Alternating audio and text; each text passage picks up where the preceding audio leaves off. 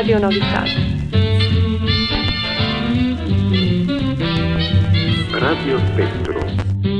Actualități și orizonturi culturale.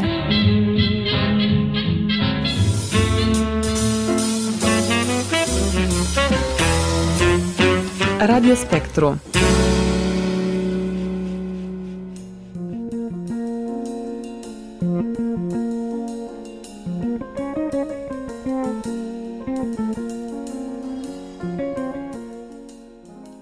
Dragi ascultători, bună seara!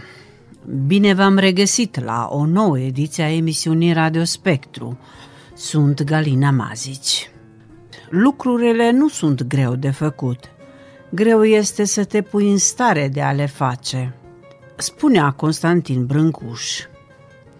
Ziua Națională Constantin Brâncuș este marcată în fiecare an la data de 19 februarie de ziua nașterii marelui scriitor român. Astfel, data de 19 februarie este un prilej deosebit de a sărbători nu doar ziua nașterii a marelui artist, ci și contribuția acestuia în sculptura moderne.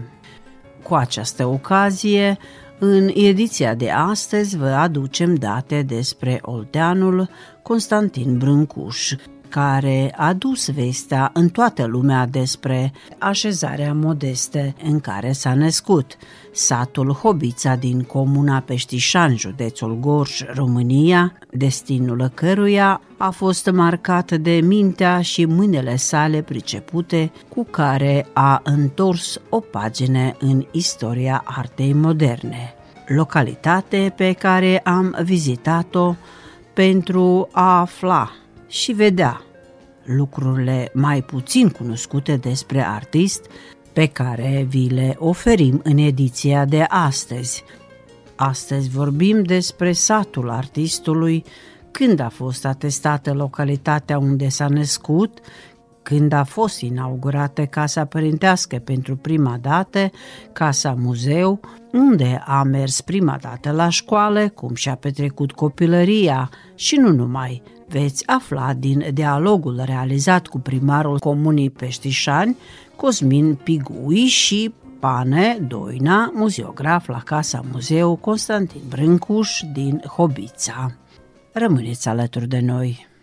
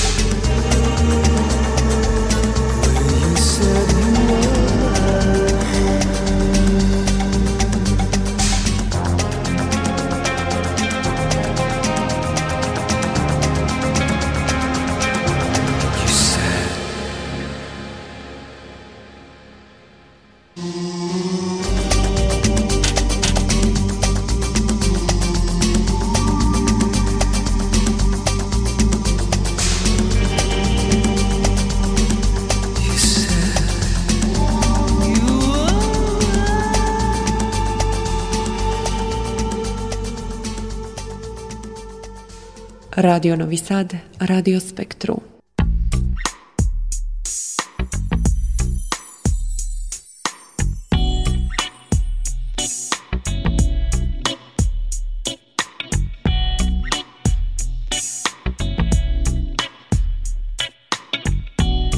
The secrets you keep from me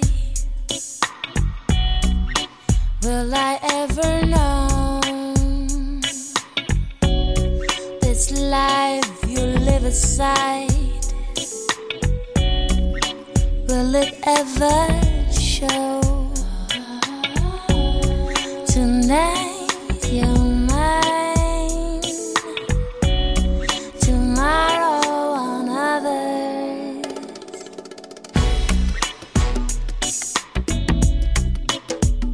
When love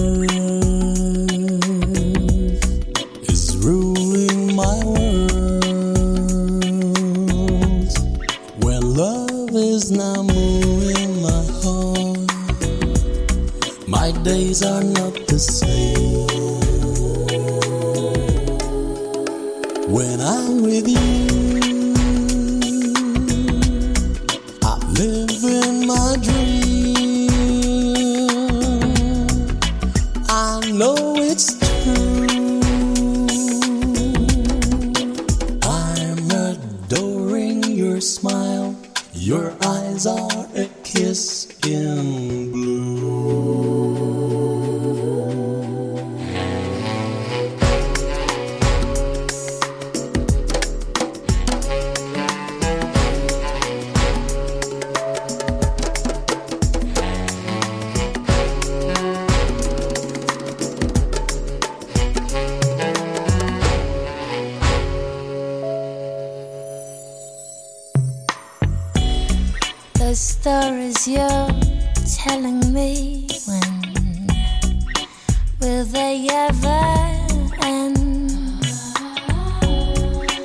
I would stop the game now, then would you still pretend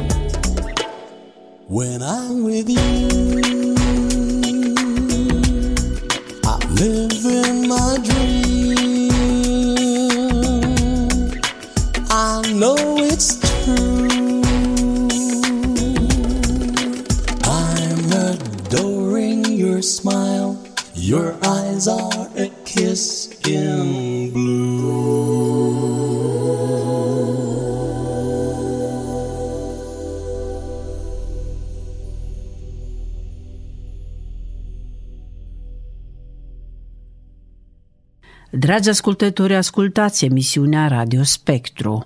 Pentru început, vă oferim dialogul cu primarul Comunii Peștișani, Cosmin Pigui, care ne va descoperi multe lucruri despre fiul satului Hobița, Constantin Brâncuș. Domn primar, pe 19 februarie se marchează Ziua Națională Constantin Brâncuș. Anul acesta se împlinesc 148 de ani de la nașterea marelui sculptor. Și iată, dorind să venim și noi pe urmele lui, să punem la dispoziția ascultătorilor noștri ceva din trecutul acestui om uh, mare. De aceea suntem astăzi la Cobița. Vă rog. Am demarat mai multe proiecte care să pună în valoare numele lui Brâncuș, localitatea, să dezvoltăm localitatea și mai ales în direcția Constantin Brâncuș.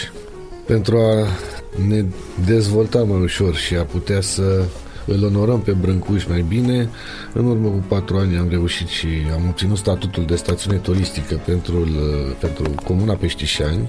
În toamna anului trecut, în mod oficial pentru Ministerul Turismului a declarat satul Hobița destinație turistică, sat tradițional românesc. chiar și zilele acestea, comuna noastră are un stand la Târgu de Turism al României, un stand la București în parteneriat cu primăria Târgu Jiu. În ultima perioadă am început să strângem rândurile primăria Târgu Jiu, unde se află ansamblul monumental Calea Eroilor și primăria Peștișani, unde se află Casa Muzeu Constantin Brâncuș, în ideea de a dezvolta proiecte comune și principalul beneficiar ar fi în primul și în primul rând Constantin Brâncuș. Casa Muzeu, uh, în ce an a fost înființată și când a fost uh, ca proclamată monument de arhitectură de stat, în care vedem că sunt expuse și obiecte care au aparținut familiei lui Brâncuș? Da, în 1970 Consiliul Raional Craiova a, a aprobat înființarea acestei case. După cum bine știți, în prima fază, statul român a refuzat să primească operele lui Brâncuș ca donație pentru statul român, iar mai târziu Nicolae Ceaușescu a conștientizat importanța sa la nivel mondial și importanța sa mai ales pentru România. Și atunci s-au gândit că trebuie să protejeze memoria lui Constantin Brâncuș și a fost deschis oficial Casa Muzeu Constantin Brâncuș la Hobița.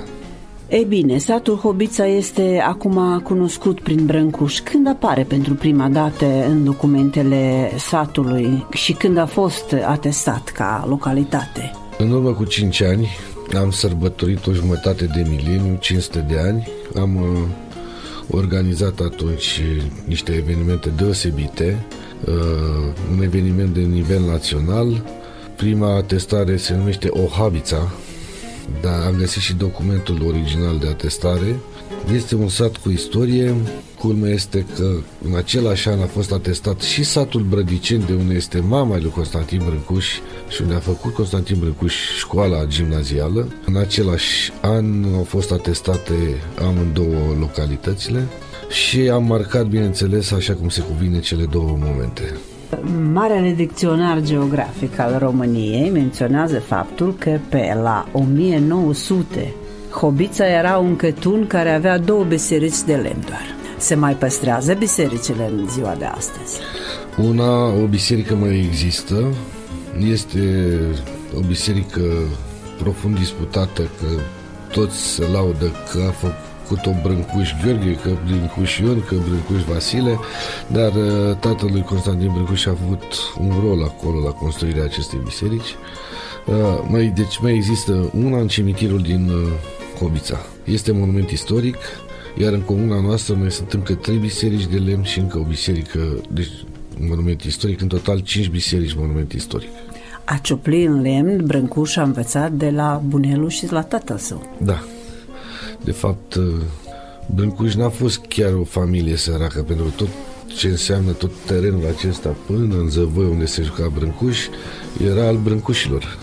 Satul Hobiță era împărțit în două. Jumătate de sat erau oameni liberi, bogați chiar, se poate spune, iar cealaltă jumătate erau muncitori pe moșia mănăstirii Tizmana. Și între timp au devenit toți oameni liberi, dar la momentul respectiv încă Mănăstirea Tizmana avea un rol important în viața comunității. Și aveau și ei o legătură, familia Brâncuș cu mănăstirea. Familia Brâncuș a fost o familie liberă. Nu au fost uh, slujbași pe moșiile mănăstirești. Putem spune că Brâncușa a învățat meseria în sat, în primul rând, cum am spus, de la tatăl și bunicul său și a, a învățat aici, a învățat să cioplească în lemn, lemnul pe care artistul din mâinile lui căpăta viață. O paralelă aș vrea să vă fac, tot pe raza comunei noastre există peștera Cioarei. Această peșteră este cea mai veche așezare umană din Europa, atestată. Și nu a fost Brâncuș primul pe aici, pentru că acum 50.000 de ani au fost descoperite podoabe sculptate în dinte de animal și în uh, piatră, deci de pe vremea aceea de prin paleolitic. În zona noastră a fost o zonă cu foarte mulți uh, artiști sculptori, dar uh, Brâncuș nu a avut stare, a plecat în lumea largă și acolo s-a desăvârșit ca și sculptor la liceul de arte, la școala de arte din București, dar nu se putea întâmpla asta dacă nu avea gena de la Hobița, geniul pe care nu l-a putut da nimeni cu el s-a născut.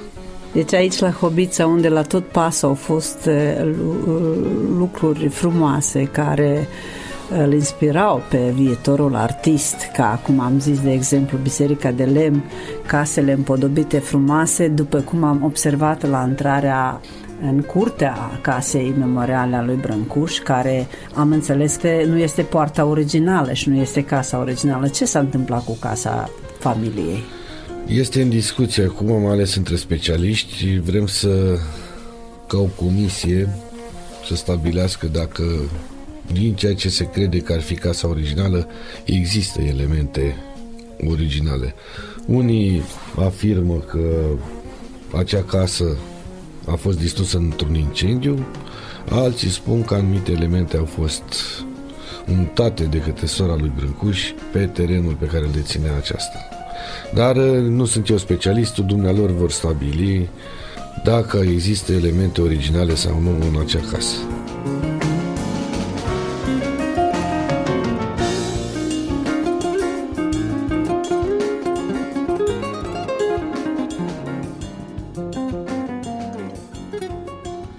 Ce a precedat plecărei lui Brâncuș la Paris și cum a fost drumul parcurs de el, Cosmin Pigui.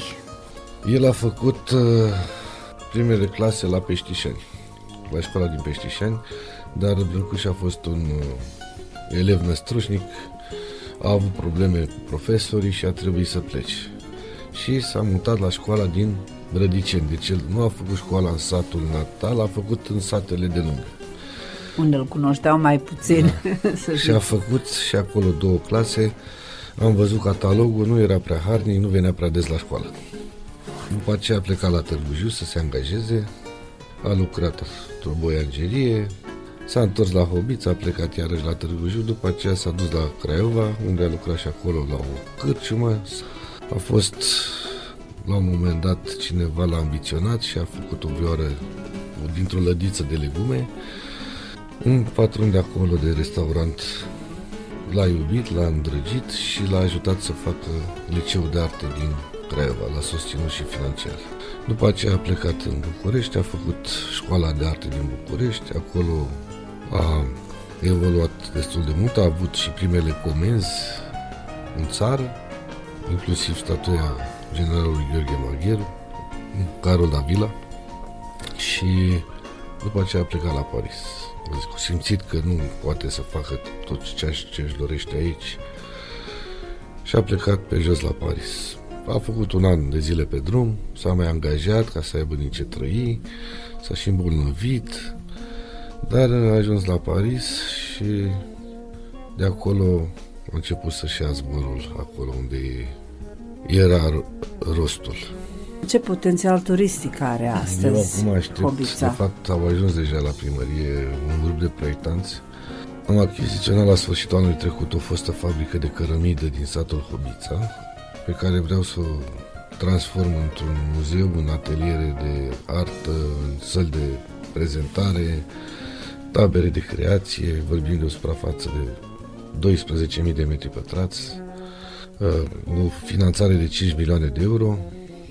De asemenea, aici, lângă Casa Brâncu și în acest părculeț, vreau să fac uh, un infopoint în care să avem un muzeu virtual, să avem o cafenea artistică, să fie un punct de vânzare suveniruri și alte facilități pentru Atrage turiști. publicul. Da. Deja lucrăm cu o firmă, cea mai mare firmă de branding din România, pentru crearea suvenirurilor și a brandui localitatea, în sensul în care această casă, care acum se află în administrarea Consiliului Județean Gorj, să fie dată în administrarea primăriei Peștișani și atunci să fim pregătiți să supraviețuim, să putem să asigurăm costurile și să venim cu ceva nou în fața turiștilor.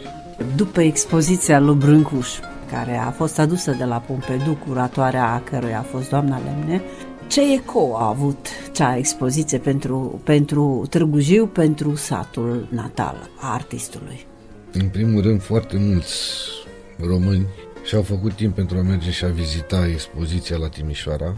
Au fost care au venit din Timișoara aici, mai ales uh, turiști străini, jurnaliști străini care au venit la Hobița.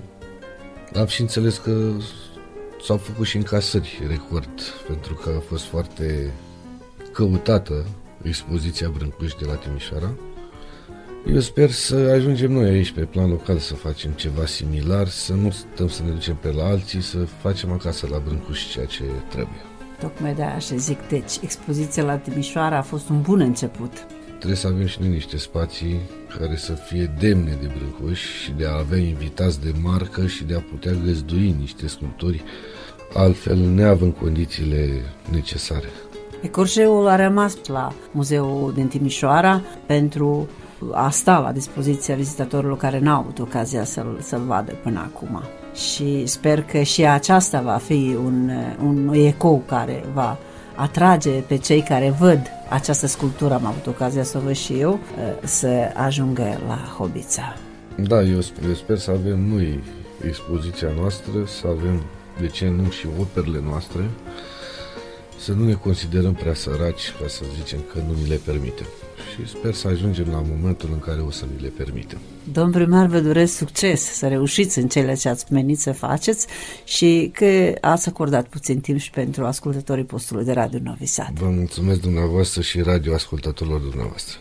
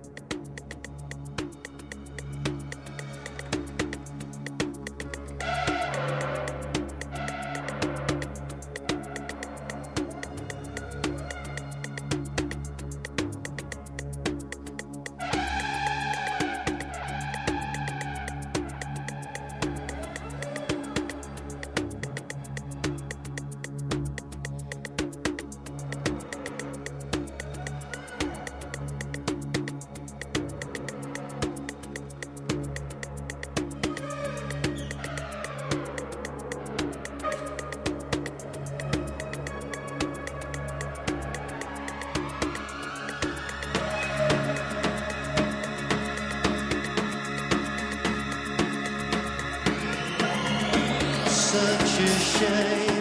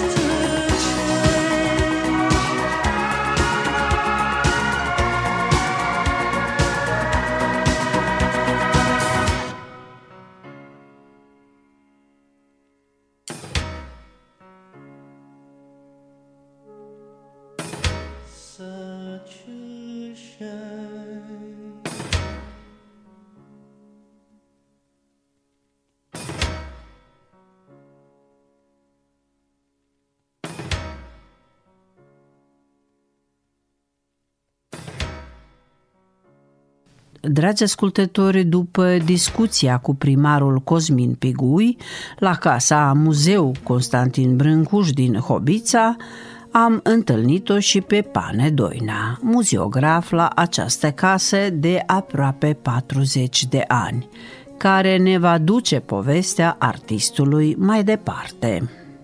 Bună ziua, bine ați venit la Casa Muzeu Constantin Brâncuș, în curtea casei în care a copilărit Brâncuș, alături de cei șase frați. A fost născut într-o familie de țărani moșneni, tatălui avea vreo șapte hectare de pământ, mama era casnică și tatăl era și cioplitor în lemn, dovadă că Brâncuș a moștenit uh, talentul tatălui.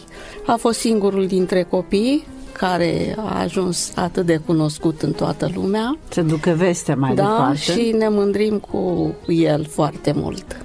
Prin testament, Brâncuș a, a lăsat moștenire statului român, atelierul său și un număr important de lucrări care România pe timpul de atunci a refuzat să accepte moștenirea lui Brâncuș și astfel atelierul și 80 dintre lucrările sale au revenit statului francez. De ce oare Da. s-a întâmplat Uh, aceasta? Brâncuș a vrut uh, să doneze statului român uh, atelierul cu 144 de lucrări și 80 de socluri. Atelierul în care locuia el la Paris era într-o zonă care trebuia demolată și el se temea să, le, să nu se piardă, să nu se împrăștie. Și atunci s-a gândit să le doneze statului român prin testament. A fost ședință la Academia Română, a fost refuzat. George Călinescu, Alexandru Graur și Mihail Sadoveanu au semnat refuzul operelor. Pentru că la noi nu era înțeles, Brâncuș era considerat plecat, transfug și Brâncuș atunci, în 1956, le-a donat prin testament statului francez. Au fost trei clauze testamentare pe care statul francez le-a respectat.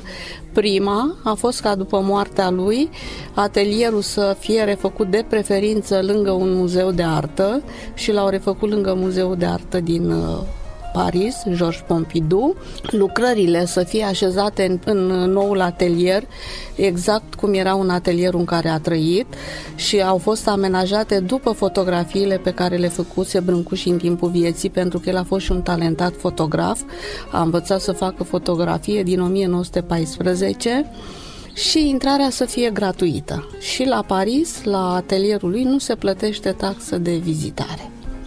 Cum a reușit eh, Brâncuș, să zic, o existență modestă, să zic, eh, financiară, să ajungă la Paris? Păi a plecat pe jos. A lucrat la București statuia lui Carol Davila. Generalii care i-au lansat comanda au fost nemulțumiți de lucrare și au spus că dacă nu o modifică, nu-i plătesc onorariul. Și Brâncuș n-a acceptat să o modifice, a lăsat lucrarea cum a realizat-o, a revenit la Hobița și a plecat pe jos la Paris. Un an de zile a durat toată călătoria, tot timpul a muncit, câștiga bănuți, pleca mai departe, s-a și îmbolnăvit foarte tare pe drum, a ajuns la Paris bolnav și acolo a muncit. A ajuns la Paris, a angajat spălători de vase în diverse restaurante, iar pentru școala de arte frumoase din Paris a primit și o bursă de la statul român. Mai întâi, după cum spun izvoarele, el pe Dunăre a ajuns la Viena, Viena. După aia a urmat în Germania. Uh, A fost uh, trimis de școala de arte și meserii din Craiova în perioada vacanței să lucreze la o fabrică de mobilă Tonet, așa se numea o mare fo- fabrică de mobilă din Viena. Și a făcut călătoria până la Viena cu vaporul pe Dunăre. Iar la Paris uh, a fost în 1903, a plecat la Paris, pe jos. Deci nu s-a mai întors după aceea în țară. Nu, a rămas uh, la Paris, acolo a locuit 53 de ani până a murit. Doar venea în vizită. La expoziții de multe ori, cât a lucrat ansamblu de la Târgu Jiu, dar să mai locuiască în București sau la Târgu Jiu sau la Hobița, nu. Deci totuși a revenit. A la- revenit de foarte multe ori în țară, dar uh, în vizită. Venea la expoziții la București, avea un prieten la Craiova, uh, Ion Georgescu Gorjan, tatăl lui Ștefan Georgescu Gorjan, care a făcut toată documentația tehnică pentru coloană, oprea la Craiova, se întâlnea cu prietenul lui și după aceea venea și la Hobița și se întâlnea cu frații, cu nepoții și făceau câte o masă, se simțeau bine. Abia în 1964 Brâncuș a fost să zicem, Re- redescoperit în România Da. ca un geniu național. Exact, atunci- De ce trebuia să treacă atâta timp? Nu știu, noi poate românii suntem mai reticenți, nu știu de ce, dar abia atunci a început să se vorbească de Brâncuș, au început să fie uh, foarte multe simpozioane la București, la Târgu Jiu. Cum credeți, ce a influențat? Păi cred că numele lui a influențat faptul că era cunoscut internațional, se vorbea foarte mult New York, Paris și la noi nu, nu se întâmpla nimic. Și atunci au început să fie expoziții și la București, foarte multe simpozioane, s-a pus în valoare și ansamblul de la Târgu Jiu și a început să recapete importanță foarte mare și la noi. În 1971 s-a deschis spre vizitare această casă și de atunci e vizitată de mii de turiști anual, români și străini. Casa este ridicată pe temelia ruinilor. Ă, Ăsta e Casă. locul. Aici este locul și casa a fost lucrată de tatăl lui pe la 1850 pentru cineva din sat și statul a cumpărat-o și a amenajat-o aici ca și muzeu. Casa este asemănătoare cu casa în care s-a născut Brâncuș. Ăsta era tipicul caselor la noi și această casă, ca și casa în care s-a născut el, este o casă mai înstărită, o casă cu trei încăperi, majoritatea erau cu o încăpere sau două. Dar partea aceasta de nord a satului era locuită de țăranii moșneni, țărani care aveau pământul lor și erau puțin mai înstăriți. Jumătate din sat erau clăcași pe pământul mănăstirii Tizmana, erau foarte săraci.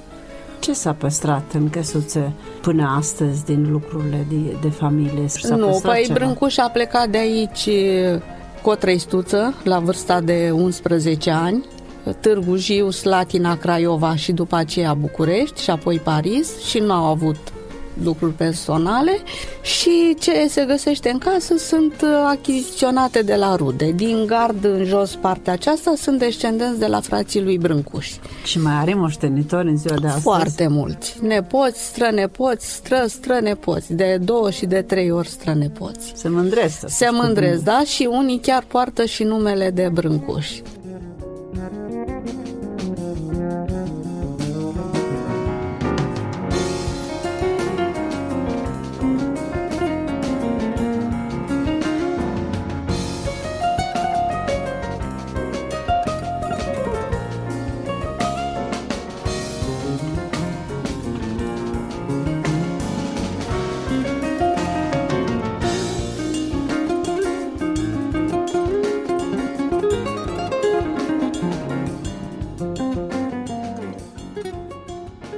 Data de 19 februarie, în ziua de astăzi, Ziua de naștere a lui a devenit sărbătoare națională prin legea promulgată în noiembrie 2015. 15.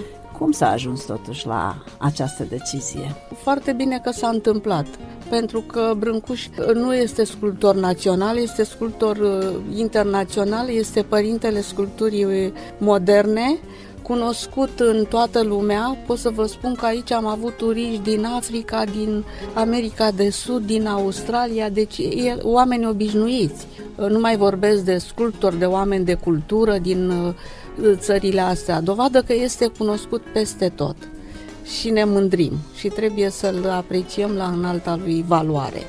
Copilăria lui Brâncuș este marcată de dese plecări de acasă, la păstori în copilărie și ani lungi de ucenie în ateliere, prăvălii, restaurant în adolescență și tinerețe.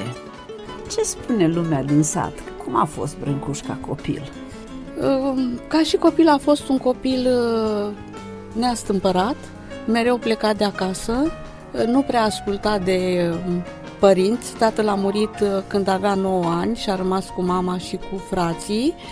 Făcea doar ce vroia, era uh, independent și așa a rămas uh, Toată de mic viața. uh, până a murit. Uh, Un copil orgolios a făcut doar ce a vrut.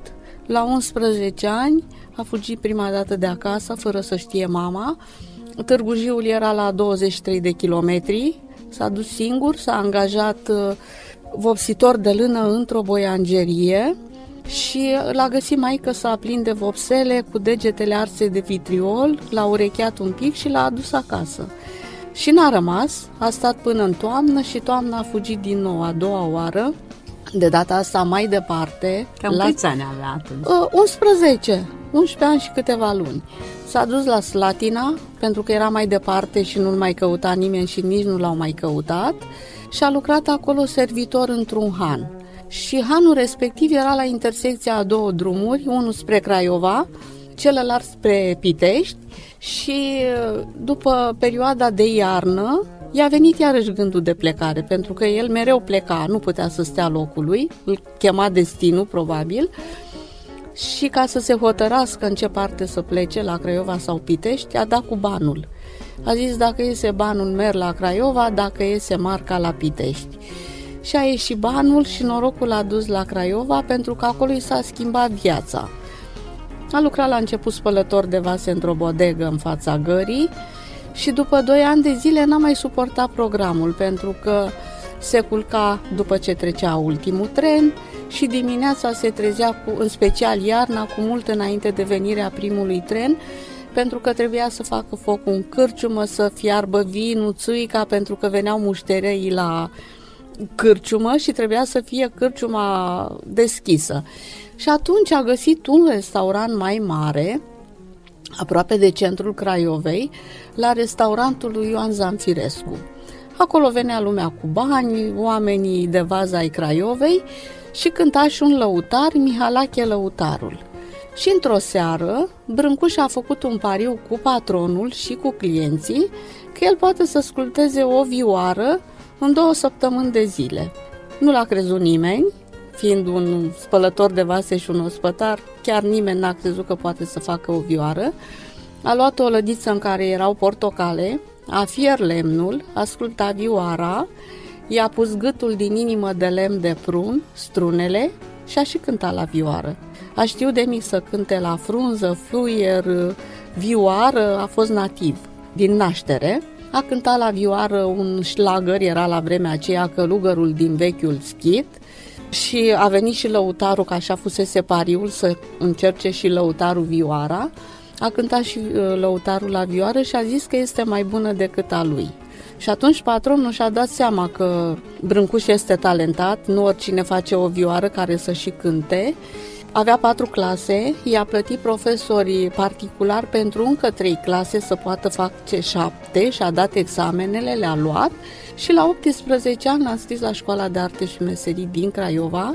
Primii doi ani a luat într-un singur an, așa de talentat a fost și a învățat și foarte bine, spre deosebire de clasele 1-4, unde nu prea învăța, mai mult vrea să fugă de la școală. și a terminat, cursurile erau de 5 ani, el a terminat școala în 4 ani. După aceea a urmat școala de arte frumoase din București și a primit, după ce a terminat școala, a primit post de caligrafie și de profesor de caligrafie și desen la Mizil în Prahova, dar nu era ce își dorea el, nu s-a prezentat la post. Și în 1903 a venit aici și a luat rămas bun de la mamă și frați și a plecat pe jos la Paris.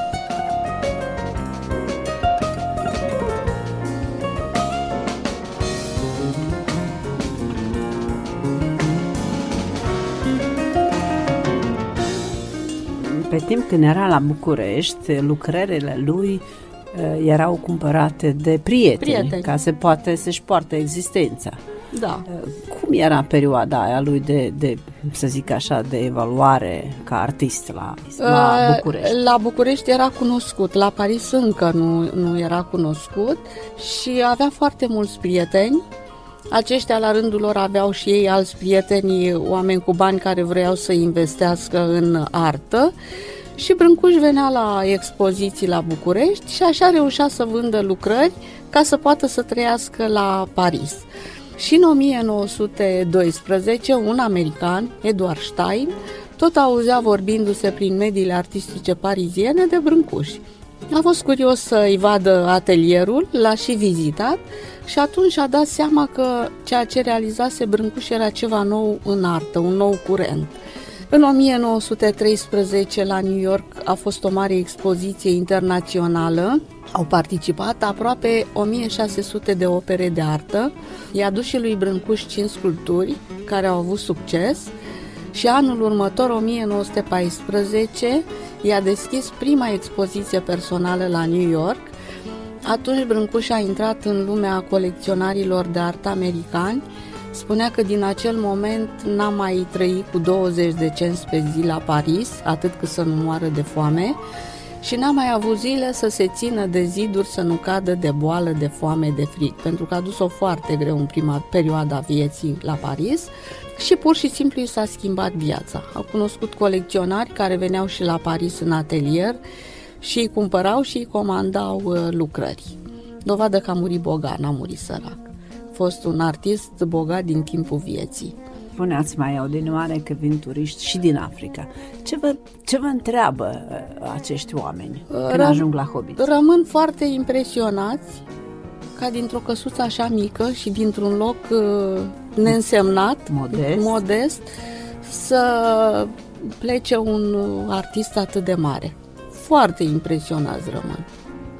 Bărbați, femei și din toată lumea. Impresionați. Am văzut uh, turiști care chiar au plâns. Și când le-am și povestit viața și prin ce a trecut Brâncuș până a reușit să se realizeze, rămân impresionați foarte mulți. Brâncuș a rămas un patriot, deși a, a trăit la Paris, el acolo în atelier trăia românește.